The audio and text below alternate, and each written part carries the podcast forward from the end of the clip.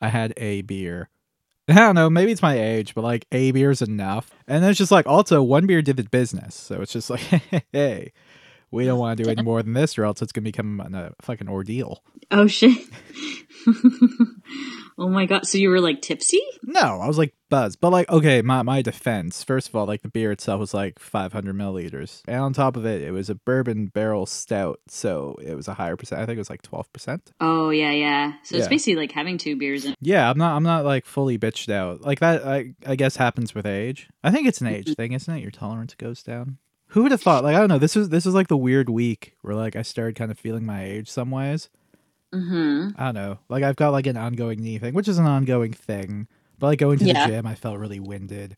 And like yesterday, it got worse to the point where it's like even if I like hold a handrail, my wrist will hurt, and it's just like, oh man. Fuck. Like- that's annoying. A week after thirty five, everything's falling apart. Take this thing to mechanic and get it fucking checked, man. Yeah, man. Like soon it'll be like time to like worry about my asshole and stuff, and just like, God. Ugh. Well, you do take Metamucil and you eat well. I do try and eat well. Like I, I, I have good habits in terms of eating, but I have bad habits in terms of eating out. And even though I yeah, don't, and when you do, you just eat like like I, I eat everything, and like Yeah. like supersized everything.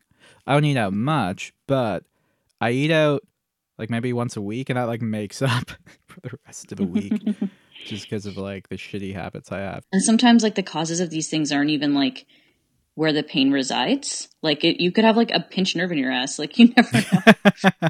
so there could be something wrong with my asshole, and I just don't know about it. Yeah, it's fucking not yet. Yeah. So, but fucking oftentimes like so yeah, I don't know. I'm falling apart, Jen. That's that's that's me. That's Mm-hmm. 35.